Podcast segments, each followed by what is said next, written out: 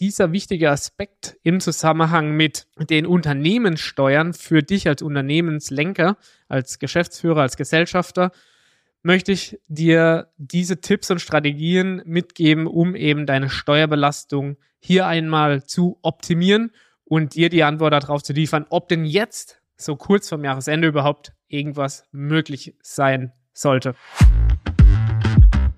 Hi und Servus zum Finanzen auf Autopilot Podcast. Der Podcast, in dem du lernst, deine finanzielle Situation zu verstehen, um gleichzeitig Zeit und mentale Freiheit als Unternehmer zu gewinnen. Mein Name ist Matthieu Schuler und als Outside CFO helfen wir Agenturen und Online-Experten dabei, finanzielle Kontrolle und Transparenz zu erlangen. Schön, dass du zu dieser Podcast-Folge wieder dabei bist. Ich freue mich riesig, also lass uns direkt loslegen plötzliches, unerwartetes Jahresende. Wie jedes Jahr. Jetzt noch schnell Steuern senken, das große Thema bei jedem Unternehmer. Schön, dass du heute mit dabei bist. Heute geht es darum, wie du jetzt zum völlig unerwarteten Jahresende das große Thema, wie kann ich denn jetzt noch meine Steuern senken, entsprechend behandeln kannst. Du hast vielleicht dieses Jahr einen hohen Gewinn erzielt, extrem gute Performance hingelegt, Gewinn ist im sechsstelligen Bereich, vielleicht auch siebenstellig, wenn es richtig gut lief. Und du hast ein geniales Jahr mit mächtigem Wachstum hingelegt. Ja, und jetzt kommt natürlich das große Thema auf. Mit der GmbH zahlst du da satte 30% oder 32% Steuern drauf. Und da sprechen mich jetzt in letzter Zeit viele Unternehmer an. Mathieu, was können wir denn jetzt noch tun zum Jahresende? Wie können wir da unsere Steuerlasten senken? Und ich möchte gleich dazu sagen, dass ich aus der Sicht, aus der betriebswirtschaftlichen Sicht keine Steuerberatung hier mitgeben darf offiziell und das Ganze einfach nur aus der unternehmerischen Sicht einmal beleuchte, was für dich Sinn macht und was nicht. Heute geht es, wie gesagt, darum, deine finanzielle Situation dann auch zu verstehen, aus der Vergangenheit zu lernen, zukünftige Entscheidungen zu planen und gleichzeitig mehr Zeit und mentale Freiheit dann auch rauszuholen und dieser wichtige Aspekt im Zusammenhang mit den Unternehmenssteuern für dich als Unternehmenslenker, als Geschäftsführer, als Gesellschafter, möchte ich dir diese Tipps und Strategien mitgeben, um eben deine Steuerbelastung hier einmal zu optimieren und dir die Antwort darauf zu liefern, ob denn jetzt, so kurz vom Jahresende überhaupt, irgendwas möglich sein sollte. Also grundsätzlich gilt, wir gehen immer davon aus, jetzt in den Fällen, von denen ich dir aus der Praxis hier erzähle, dass du eine GmbH bist, also somit bilanzierungspflichtig bist. Auch wenn du ein Einzelunternehmen hast, kannst du dir natürlich die Folge weiter anhören. Na, das Ganze übertragen auf die Einnahmenüberschussrechnung. Da wäre dann sowieso die Frage, warum dass du mit hohen Gewinnen noch Einnahmenüberschussrechner bist. Da würde ich dir auf jeden Fall zur GmbH-Gründung raten. Und aus der Einnahmeüberschussrechnungssicht macht es durchaus Sinn, gewisse Themen wie Einnahme zum Beispiel erst im nächsten Jahr fließen zu lassen, ne, aufs Konto zu bekommen. Da gibt es bestimmte steuerliche Vorschriften und da entscheidet sich eben das Ganze nach Zeitpunkt des Geldflusses. Deswegen hör dir das Thema auf jeden Fall an. Aber dennoch möchte ich hier mehr auf die GmbH eingehen, weil auch der Großteil der Zuhörer hier eben GmbH-Bereich unterwegs ist. Genau, die Ausgaben zu steuern ne, ist auch so ein Thema in der Einnahmenüberschussrechnung. Na, kannst du das so steuern, dass du vor Jahresende vielleicht nochmal irgendwas investierst, da deine, deine Gewinne senken kannst? Ja, kannst du in der Einnahmenüberschussrechnung definitiv tun. Und gleichzeitig möchte ich dir aber hier, wie gesagt, beisteuern, was du aktiv bei dir steuern kannst aus deiner GmbH draus. So, wie kannst du das tun, wenn dein Geschäft jetzt lief, ne, richtig gut? Wir sind von der Anfangssituation ausgegangen, sechsstelliger Jahresgewinn. Und ja, Bilanzierung heißt natürlich im GmbH-Geschäft, wie du das im Laufende schon steuerlich ansetzen kannst, dass das Ganze natürlich am 31.12. als Bilanz abgegrenzt wird. Das heißt, dein Jahr zählt bis zum 31.12. Dann wird ein Cut gemacht, dann wird die Bilanz erstellt und dann kaufst du also vor Jahresende zum Beispiel noch mit einer dicken Rechnung ein Programm oder eine Beratung ein, die das ganze nächste Jahr läuft und die dann eben zum Beispiel im hohen fünfstelligen oder gar sechsstelligen Bereich liegt. Also kann Coaching sein, was auch immer. Und damit hast du auf jeden Fall schon das Thema, weil du zahlst zum Beispiel deine Rechnung jetzt im November oder im Dezember sechsstellig, alles auf einmal, ne, weil du schön Cash auf dem Konto hast. Und das Ganze würde dann bilanziell aber schon mal dazu führen, dass dadurch, dass die Leistung nächstes Jahr erst stattfindet, das Ganze dir dieses Jahr überhaupt nichts bringt, nämlich einfach nur einen Geldabfluss hast und wenn das Teil das Programm oder das Coaching oder was auch immer erst im Januar und den Folgemonaten stattfindet, bedeutet das als Bilanzierer, dass du das Ganze dieses Jahr gar nicht steuerlich ansetzen kannst, sondern das Ganze verteilt wird über die Leistungszeiträume, also das heißt die Monate im nächsten Jahr. So, und damit hast du schon das Thema Nummer eins. Wenn du also heute Leistungen kaufst, die erst nächstes Jahr stattfinden, bist du nach der Bilanzierung so verpflichtet, dass du das Ganze abgrenzt und erst nächstes Jahr Steuern mindernd einbuchst. Das heißt, bedeutet genauso umgekehrt. Ne? Vorhin habe ich das Beispiel genannt in der Einnahmeüberschussrechnung. Du kannst Umsätze erst im Folgejahr abrechnen. Ja, kannst du als Bilanzierer auch. Nur wird dir nichts bringen, außer ein späterer Zahlungseingang.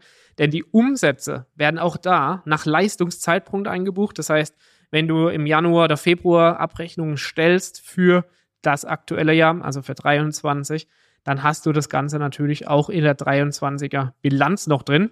Das heißt, es wird rückwirkend eingebucht und somit sparst du keine Steuern auf Bilanzierungsebene, weil du deine Ausgaben, also die Kosten, verteilen musst laut Leistungszeitpunkt, wann es wirklich stattfindet und gleichzeitig die Einnahmen, also deine Umsätze, ebenfalls nach Leistungszeitpunkt dann reinbringst.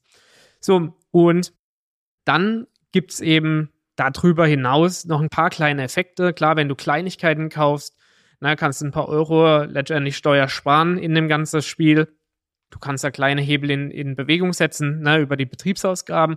Wenn du wirklich jetzt kleinere Themen hier anschaffst, die, die noch im November, Dezember stattfinden, na, oder das eine kleinere Programm dir holst, was, was jetzt stattfindet, dann ja, go for it, dann spar dir die paar Euro, na, dann kannst du das Ganze als Steuerhebel sehen. Aber worauf ich raus möchte, ist, dass du als Bilanzierer den Vorteil hast, dass du mega viel über deinen Jahresabschluss steuern kannst. Und deswegen ist so wichtig, jetzt schon die Grundsteine zu legen, um diesen Jahresabschluss dann entscheidend für dich wirklich als, ja, als Basic der, der Bilanzierung beziehungsweise der Bilanzpolitik dann auch zu sehen. Und deswegen ist es wichtig, dass du als GmbH-Geschäftsführer erstmal verstehst, wie funktioniert meine Bilanz überhaupt und wie kann ich da den Fokus drauf legen, wenn ich im laufenden Tagesgeschäft einfach da völlig unter bin. So, und jetzt stellen wir natürlich fest, dass ganz viele Unternehmer das ganze Thema Bilanzierung ja macht Mensch Steuerberater. Und der Steuerberater wird natürlich erstmal schauen, dass du wenig wie möglich, oder das hoffe ich zumindest für dich, dass er schaut, wie du möglichst wenig Steuern bezahlst. Und dennoch musst du auch deinen Steuerberater dazu bringen, dir auch die betriebswirtschaftlichen Gesichtspunkte damit reinzuholen. Denn es wird dir nichts bringen, wenn du extrem viel Rückstellungen oder über die Bilanzpolitik ganz, ganz viel Steuern senkst und gleichzeitig dir deine eigene Bonität dadurch ruiniert wird. Na, da hast du also am Schluss gar nichts von und dein Unternehmen steht eigentlich schlechter da, als es sein müsste. So, je nach GmbH-Größe kannst du also beispielsweise über die verschiedenen Hebel, die ich dir jetzt gleich hier im Einzelnen vorstelle werde, super gerne auf deinen Steuerberater zugehen und dein Steuerberater wird dir dann natürlich auch nochmal das aus steuerlicher Sicht erklären und ob das Sinn macht bei dir oder nicht. Ne? Immer prüfen vorher. Aber ich möchte dir einfach mal ein paar Hebel mitgeben, die du auf jeden Fall auf dem Schirm haben solltest, die dann in deinem Jahresabschluss relevant werden. Und dann, wichtiges Learning noch, Jahresabschluss, so schnell es geht, hier einmal fertigstellen, weil es wird immer wichtiger, dass die nicht nur die vorläufigen Zahlen, sondern wirklich so eine fertige Bilanz dann auch aus, aus steuerlicher Sicht vorgelegt wird, gerade wenn es um Banken und Investoren geht. Heißt also, nutze unbedingt die ja, die Schnelligkeit deines Steuerberaters und bring ihn dazu, das Ganze möglichst schnell abzuschließen. Also, Größe Nummer eins wäre, wenn du eine relativ kleine GmbH hast und da fallst du quasi, wenn du unter die Größenklasse fällst, dann kannst du theoretisch einen IAB ansetzen, einen Investitionsabzugsbetrag. Das heißt, du kannst heute schon einen Betrag ansetzen für Anschaffungen, die erst zu einem späteren Zeitpunkt stattfinden. Ne? Du setzt die heute an und kannst dadurch eben heute schon diese steuerliche Vorteile genießen dadurch. Funktioniert aber nur bei ganz, ganz kleinen GmbHs. Das heißt, hier dürfe größere Schwelle nicht überschritten sein. Auch das wäre ein Hebel. Wenn du weißt, okay, ich möchte nächstes Jahr oder übernächstes Jahr das Ganze anschaffen für mich, ist ein größerer Betrag, dann macht es durchaus Sinn, darüber nachzudenken, hier schon über einen IAB, über einen sogenannten IAB zu gehen, so dass du eben hier diese steuerliche Vorteile genießt. Ne? Also frag da unbedingt mal nach, ob du noch unter die Größenklasse fällst. Dann die etwas größeren Hebel, die da auf dich zukommen, sind in jedem Fall Rückstellungen. Ne? Also sprech hier unbedingt mit deinem Steuerberater sämtliche Rückstellungen durch. Ne?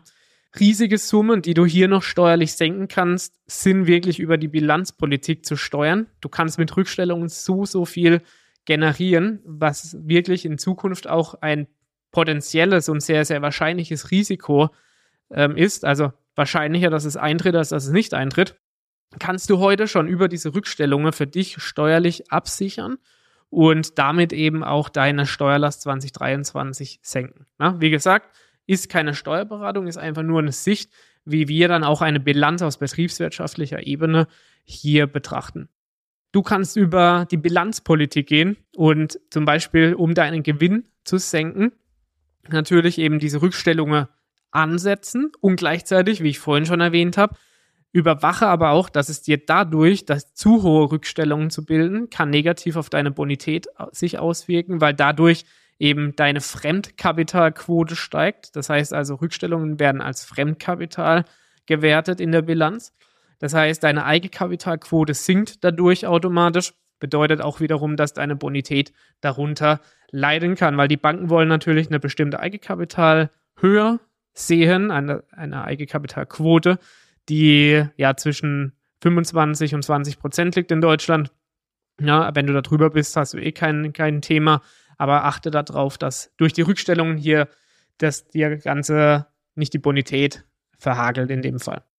Dann ist eben hier die Schwierigkeit, na, wie ich erwähnt habe, dass du alle Seiten beachten musst. Na? Der Steuerberater will Gewinn senken und Steuern sparen. Du möchtest wenigstens möglich Steuern zahlen na?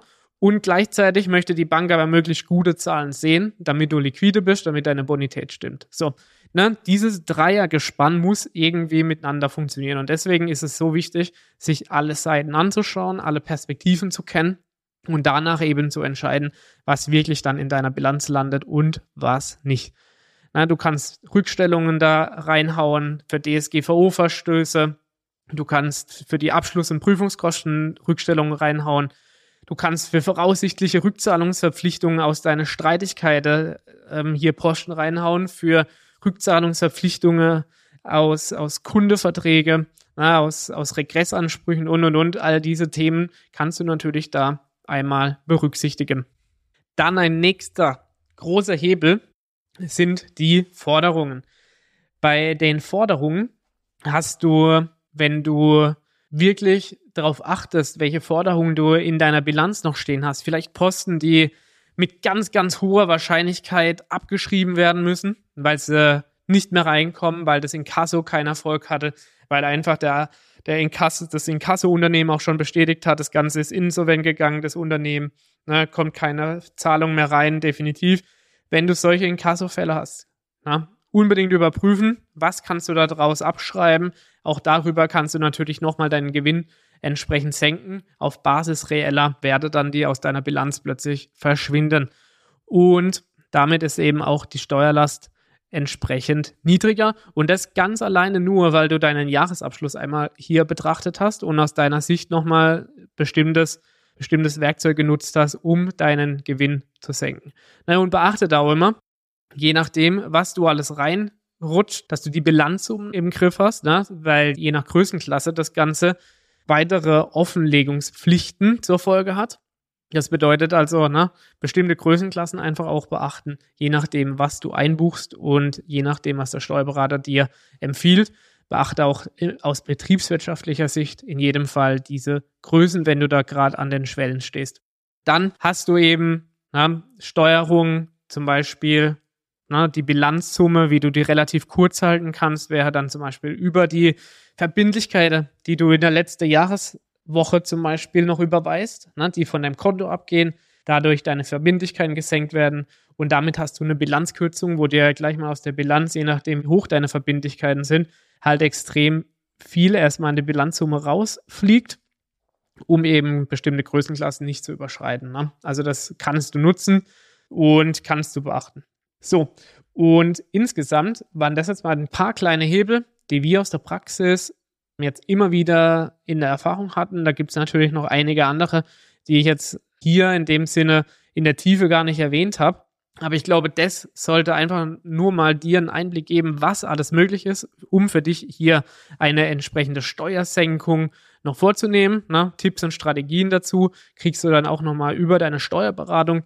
Und ja, denk daran, dass auch Steuergesetze sich da ändern können. Aktuelle Informationen und Beratung gibt dir dann eben dein Steuerberater dazu. Und wenn du hierzu auch nochmal Hilfe benötigst, aus betriebswirtschaftlicher Sicht, deine ganze Jahresabschlussarbeit vom Steuerberater, deine Bilanzen zu überwachen, dann buch dir unbedingt auch den kostenlosen Analyse-Call bei uns und wir schauen gemeinsam, was für dich möglich ist und wie wir für dich eine Bilanzanalyse, eine Bilanzüberwachung einführen können, damit sowohl deine Bonität als auch deine Steuerlast als auch deine betriebswirtschaftliche Auswertung das so optimal aufgestellt ist, dass du keine Thematiken damit mehr hast. Wenn dir also dieser Podcast jetzt gefallen hat und du mehr zum Thema Finanzen erfahren möchtest, dann abonniere unbedingt meinen Kanal und ich freue mich, wenn du nächstes Mal wieder dabei bist.